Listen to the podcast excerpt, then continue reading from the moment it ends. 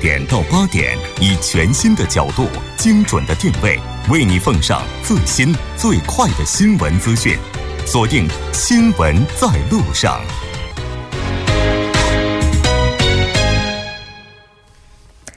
好的，欢迎回来。稍后呢，在第四部节目当中，要为您带来百味茶座。之前，先来为您带来一则公告：五月二十号，首尔路七零幺七将正式开通。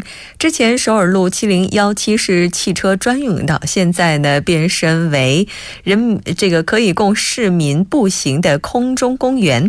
这次首尔路七零幺七最大的特点，就是在空中公园放置了六百四十五个花盆，栽种了两百。二十八种不同的植物，首尔市通过对植物以及花卉的开花时期进行综合分析，那决定在五月二十号正式开放公园。当天还会举行非常精彩的活动。那五月二十号星期六，也就是明天晚上，希望大家能够积极的来到现场。稍后是广告时间，广告过后为您带来百味茶座。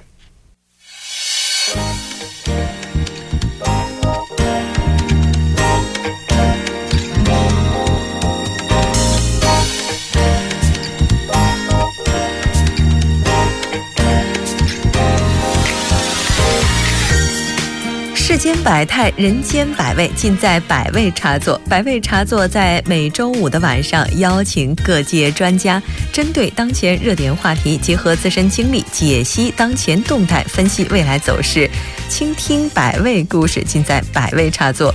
如果您对我们的栏目有什么样的看法，也欢迎您参与进来。您可以发送短信到井号幺零幺三，提醒您通信商会收取您五十韩元的通信费用。那今天做客我们百味茶座的嘉宾是来自韩国环境政策评价研究院的环境战略研究室室长邱长民博士。那我们也是非常高兴能够在百忙之中能够邀请到百忙之中的邱长民博士做客我们的直播间。那邱博士你好，你好。嗯，很高兴，真的能够做客我，邀请您做客我们的直播间。那在这里，先简单的跟我们收音机前的听众朋友们打声招呼吧。好，谢谢。呃，各位听众朋友，嗯，晚上好，我是呃邱昌明，在韩国环境政策评价研究院工作。韩国嗯环境政策评价研究院是韩国国总理室属下的环境领域国策研究机构。我研究院是的工作的内任务是跟中国环境保护部的。呃，中国环境规划会很相似的，我们两家之间有了长期合作关系，也开展了一系列合作活动。谢谢。嗯，是的，刚才您提到了说中国的环境这个规划研究院和韩国的这个刚才您提到的环境政策评价研究院，国研究院是评级的，是评级的一个事业单位。哦，两个平级的事业单位，对对，哦，而且有很多的合作，是。哦，我觉得提到环境问题的话，大家可能都会想到最近这个说的比较多的这个雾霾问题哈。当然，在谈雾霾之前，咱们先来了解一下。嗯，我们知道您也是这方面的专家哈。那您现在主要做哪些课题的研究呢？我的研究领域是主要有三个方面的。嗯，第一呢，就是说对韩国的战略性国家环境政策研究。第二个呢，包括中国在内的东北亚地区的环境问题地区合作。第三呢，北朝鲜环境问题和南北韩之间的合作，尤其是我是作为一个研究院的中国环境研究团的团长，最近呢重点研究中国环境和韩中环境合作领域。嗯，那您的话提到了是战略性国家环境政策研究这个方向。您是不是就是在环境这方面的话，应该是属于智囊了吧？国家层面的智囊。我不敢当，谢谢你的夸奖。虽然说您不敢当，但是看您研究的这些课题的话，一定是智囊，非常的荣幸。那其实提到雾霾的话，可能最近就是生活在韩国的朋友哈，都有一种非常明显的感觉，今年雾霾是比较严重的，是这样的吗？是，据韩国环境部监测数据来看呢。从今年一月到三月，呃，在空气中呃，历经在二点五呃微米以下的颗粒物，就是说，呃，三个月的 PM 二点五的一个小时平均浓度是每一立方米中的三十二微克，与呃呃二零一五年和二零一六年相比升高了二微克。嗯，更严重的事情是高浓度呃污染天气，就是说。呃，PM 二点五的浓度八十一到一百五十的微克的天气有了八天，嗯，与呃二零一六年相比增加了两倍。嗯，还有呃，韩国政府呢发布呃空气污染预警，那么这呃三个月呃啊发布了呃空气污染预警一共八十六次，呃与呃二零一六年的。啊，四十八次相比增加了三十八次。哇！呃，这些监测数呃数据说明呢，最近三年韩国的雾霾问题是恶化趋势的。哦，也就是说，最近这三年的话，这个恶化的趋势还是逐年的严重。是的，是的。哦，那刚才您提到了说，这个空气当中的它的这些颗粒物哈，它提高了两微克哈。是。哦，那这个两微克的话，如果用比较简单的语言来描述，简单的说的话，就是我们在呼吸的时候，有这两微克，差别会非常明显，是吗？呃，这个平均的数据不是那么重要。可是呢，我刚才提到的高浓度的天气，呃呃，热数是增加了两倍，对身体的呃影响更严重。哦，所以今年的话，在韩国可能一些患上呼吸道疾病的患者，应该比往常年都要多的。这是呃呃，必然很可能必然很可能发生的事情。啊，那我还想问一下邱博士，就您刚才提到了，最近这三年都一直在不断的恶化哈，那明年还会继续恶化吗？这说不好，因为这个 污染天气的发生有各种各样的原因。哦，那您刚才提到的这个原因，我们也了解到，在上个月二十七号，您所在的研究院呢，在国会议员会馆也是举办了一场雾霾形成根本原因的研讨会哈。那咱们在这里呢，也想问一下，这个雾霾。它的原因到底是什么？真的是像很多韩国朋友们都可能发牢骚说的，都是从中国来的吗？从那个韩国政府的监测数据和国内外现有的国内外的研究成果分析来看呢，形成雾霾的天气主要原因就有三个。嗯，第一是从那个国内的那个煤炭火电厂和主要是柴油汽车。呃，以及建设等污染源排放的大气污染造成的。啊，就是就是我们平常在韩国国内的这些火电厂、火电厂，还有汽车，汽车当中的主要是柴油汽车。啊，柴油车，还有那个建建设场地。啊，啊，工地，工地。啊，工地这些。也是一个主要污呃。排嗯排放的污染的主要原因之一啊，那这个原因的话，它大概占到现在雾霾天气原因的百分之多少呢？百分之十？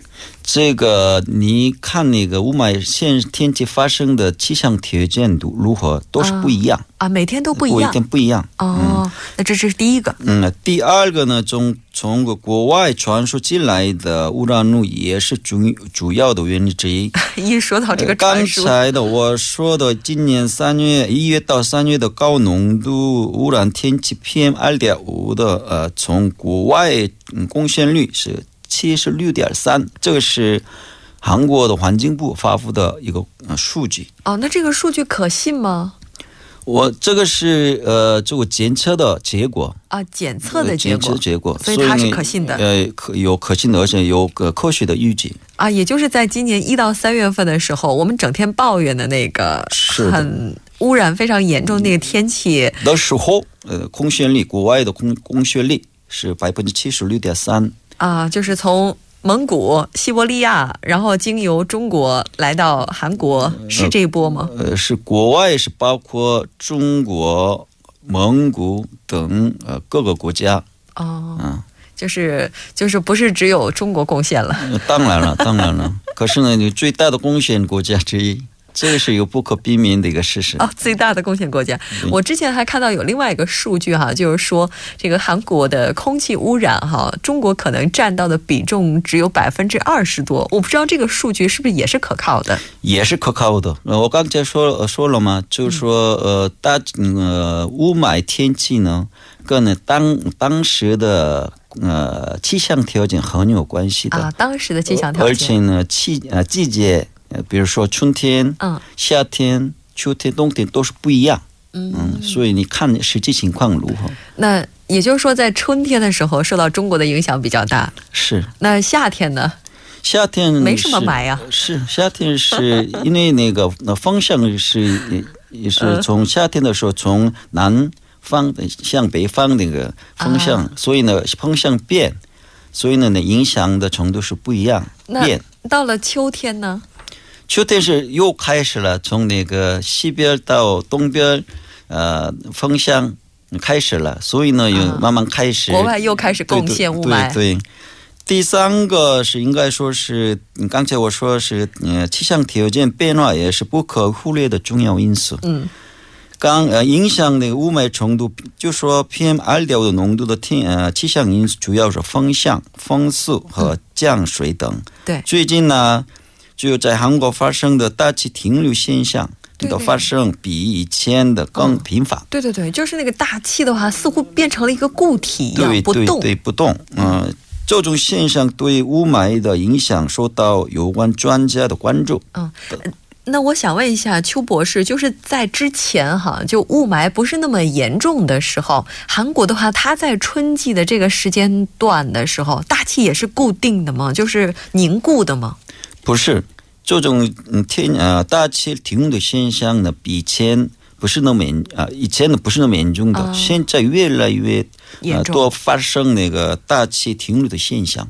那这个现象是什么原因造成的呢？呃有不少专家说呢，这个气候变化有关的。啊，气候变暖。对，啊，在之前的时候，天气比较冷的时候，它可能会有一些，比如说海洋和陆地的温差。对，但如果大气变暖，然后海洋的这个温度也没有降低的话，它的温差不大，所以就更容易凝固，就是固定，是这样。对对，而且呢，北极跟那个别的地方的温度的差距，呃，缩减了，哦也呃发生了这种这个呃大气呃停留的这种现象。哦，这么看起来，我觉得在大气还有环境上的话，蝴蝶效应它的影响还是非常大的。对，所以呢，将来的呃嗯雾霾对策呢，应该这个气候变化的的因素应该呃考虑，嗯再呃设计嗯大气污染控制措施。啊，也就是我们现有的这些措施，可能已经没有办法完全去应对目前存在的这些问题了。是的，是的，应该呃考虑那个大气呃气候变化的这种呃因素，啊，也就是现在的这些政策是没有考虑到大气变化的。有考虑的，可是呢更重视，应该重视更重视一点这个气候变化的那个影响。哦，那作为智囊团的负责人，我觉得您在这方面的话肯定是专家了哈。那您刚才提到了说，应该在制定相关政策的时候考虑到大气变化，那这一气点候变化啊，气候变化是这个大气变化和气候变化是完全不一样的，被专家指正哈，心服口服。毕竟您是专家哈。那嗯，刚才我们也提到了，那韩国朋友可能一提到雾霾，一提到污染，总是会说，哎，都是从你们中国过来的。你看中国过来的雾霾，让我们呼吸都不顺畅了，真是这样的吗？您觉得在这个过程当中，中国需要承担的责任，或者说中国这个贡献程度什么的，到底是怎么样的？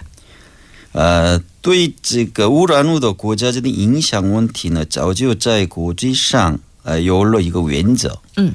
呃，就是说，呃，一九七二年在瑞典的斯托克隆召开的联合国人类环境大会上，呃，参与国达成的一个人类环境宣言。人呃人类环境宣言在第二十一条，嗯，明确的呃呃说明呢，某一个国家一呃不不可能呃发生的污染物影响到啊、别的国家来造成的不利影响，嗯这个是明确的一个原则。就是一个国家不能够给其他的国家带来这样的影响。是是是，这个是一个原则。是，所以呢，我觉得呢，呃，在这个原则上，我呃个人认为呢，为了解决两国共同面临的雾霾问题呢，我觉得呢，两国政府除了那个政府以外的专家、企业以及呃一般老百姓，嗯、最近需要加强对话。而互相理解并合作来呃共同解决。对，那么为了加强呃对话合作，我觉得呢，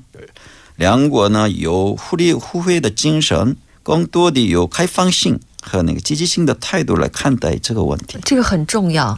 因为像空气的话，它和其他的固体的东西不一样。比如说固体的，你可以把它锁在国门里，不让它出去；但空气的话，你是锁不住的，它是会流动的。那刚才也提到了，二十七号的时候有一个会议哈，在当时的会议上有没有提到一些治霾的一些政策呢？啊，有了呃三个主要政策呢。呃，我刚才说是主要是控嗯控制呃煤炭呃火电厂和那个柴油汽车，嗯，包括呢呃煤炭火电厂停产，嗯，而且呢提高那个柴油汽车的柴油价价价格，那么这个直接影响了那个消费行为，来控制呃污染物。第二个呢就是控制建设场地、工地还有个人的燃烧行为等。第三个就是我们谈的，现在谈的呢，加强中国等有关国家双边多边合作。对，嗯加强双边多边合作，这也可能是解决环境问题最为重要的一环了。对，现在的呃，对这个问题上的话，就主要是呃信息的共享，嗯，呃，而且呢，政策的呃互相交交流，呃，可是呢，对。针对的那个污染物减少方面的合作呢，不是不是那么多。对。所以呢，以后的加强合作的方向，应该呢，针对某一个污染物，呃，减少控制方面，啊，需要加强合作。哦，就是一个固定的污染物，然后我们开始溯源这个源头。对。固定和固固定的污染源，呃，就固定的污染物。嗯。针对性的做一个呃合作项目来。呃，得到实际性的合作成果。哦，其实每年秋天的时候啊，在中国有一种污染，我不知道这个博士你有没有听说过，就是秸秆燃烧。就比如说像玉米啊、小麦啊，收获了之后，那个秸秆可能就会焚烧。在大概我看过，我看过。大概可能在十年前是比较严重，最近这几年就已经很少见了。呃，中国政府专门采取对这个方面的呃呃措施来禁止。对对对，燃烧这种呃秸秆，秸秆，对。对，这可能就是刚才邱博士您提到的，针对固定的污染物采取有针对性的政策，可能这个效果是最明显的。对，而且呢，对这个方面的加强合作，嗯，不仅仅是交流的呃信息呃交换，嗯，而且呢，你刚才说的针对性多针对性的合作，哦，更有利于。呃，解决这个问题，一个这个叫什么？有的放矢，就是我们针对着目标去放箭哈。那目前东北亚地区也是面临着各种各样的问题，也是需要去推进地域合作，共同去解决问题的。那在您看来哈，目前有哪些是可以实施的方案，或者说正在推进的一些合作项目有吗？主要有三个主要的合作的那个活动。首先呢。多边合作，这个韩国、中国、日本的三国环境部长会，这个部长会里面有一个大气污染防治对话。嗯，这个防治对话主要对话的内容是，就说三个国家的大气污染政策、嗯，技术方面的交流，而且对对话，然然后呢，帮助别的国家的政策和技术。啊，第二个呢？韩国和中国之间呢，呃，对这个雾霾问题上有很多的合作的项目活动。嗯，现在呢，正在两国政府之间呢开展呢污染物监测数据共享项目。中国呢，三十五个城市。韩国呢，呃，那个首都呃地区的有关城市之间，六个大气污染物的那一个小时平均浓度互相交换了。那么这个污染物监测数据交换的目的什么呢？为了呃雾霾天气的预警啊，预警啊，预警。嗯，呃，这种数据呃啊，在一个模拟。对，呃，运转以后可以得到啊，影响是多少啊？啊，那么这个对国民啊，避免的呃，减少损失损失的一个重要的数据哦，减小伤害。对，但问题在于，对于老百姓来说，你告诉我这个数据，我还是要呼吸这个空气的呀。可能未来的话，我们比较想要看到的就是通过交换这些数据，能够把这个数值降下来。当然，这是最为理想的哈。但是在降不下来的时候，就我们在出现这样天气的时候，哈，可以怎么样去保护自己呢？就是戴上口罩，什么这样？你有没有一些什么建议呢？雾霾天气的对人体的影响是不同的。嗯，儿童和老呢，更多的有受到不利影响。哦，所以呢，就你发生的高浓度的雾霾天气的时候呢，呃，儿童和老呢，千万不要室外的出去啊，就在家里啊，在家里待着啊，关着窗户，嗯，关着窗户，保护你的身体。而且呢，在家里有了那个呃呼吸。呃，还有你血管方面的系统方面的慢性病人的时候，应该你对这个病人啊更多的关注，更更更多的保护，来呃他呃他的呃保护他的健康，因为他们对那个雾霾呃有很很多的不敏感，嗯，所以呢就应该更对保护这种一个病人。哦，嗯，所以最后结论就是，如果雾霾非常严重的话，您身体又比较弱，尽量别出门，这是最安全的。对对，对，千万不能小瞧雾霾，因为它对我们的人体的伤害哈，可能是非常长远的、长久的。当然，我们也希望，不管在任何时刻，我们都可以出门，然后不去看天气，这是最理想的。非常感谢邱博士今天做客我们的直播间，给我们带来这一期节目。希望以后在节目当中还可以再看到你。再见，谢谢。再见。好的，稍后我们来关注一下这一时段的路况、交通以及天气信息。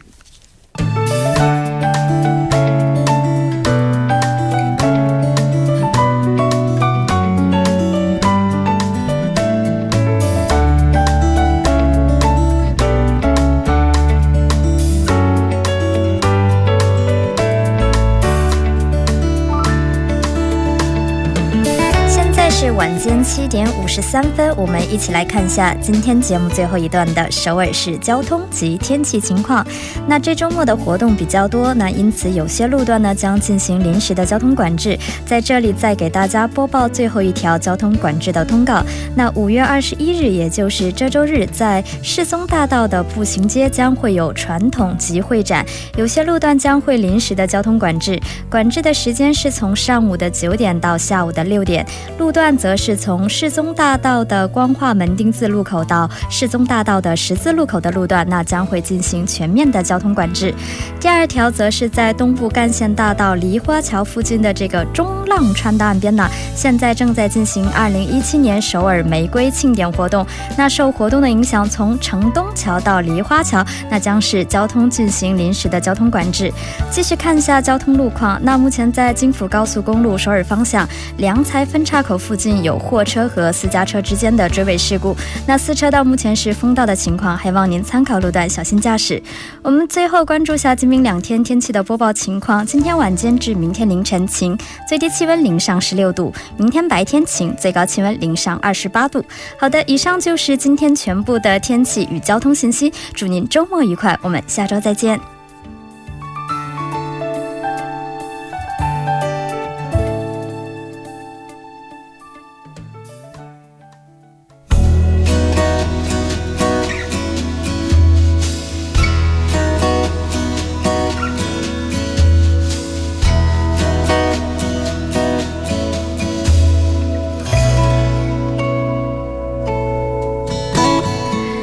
的，到这里，我们今天新闻在路上两小时的节目马上就要接近尾声了。最后，依然为您送上今天的结束新闻。只要我们承认错误，什么时候都不算晚。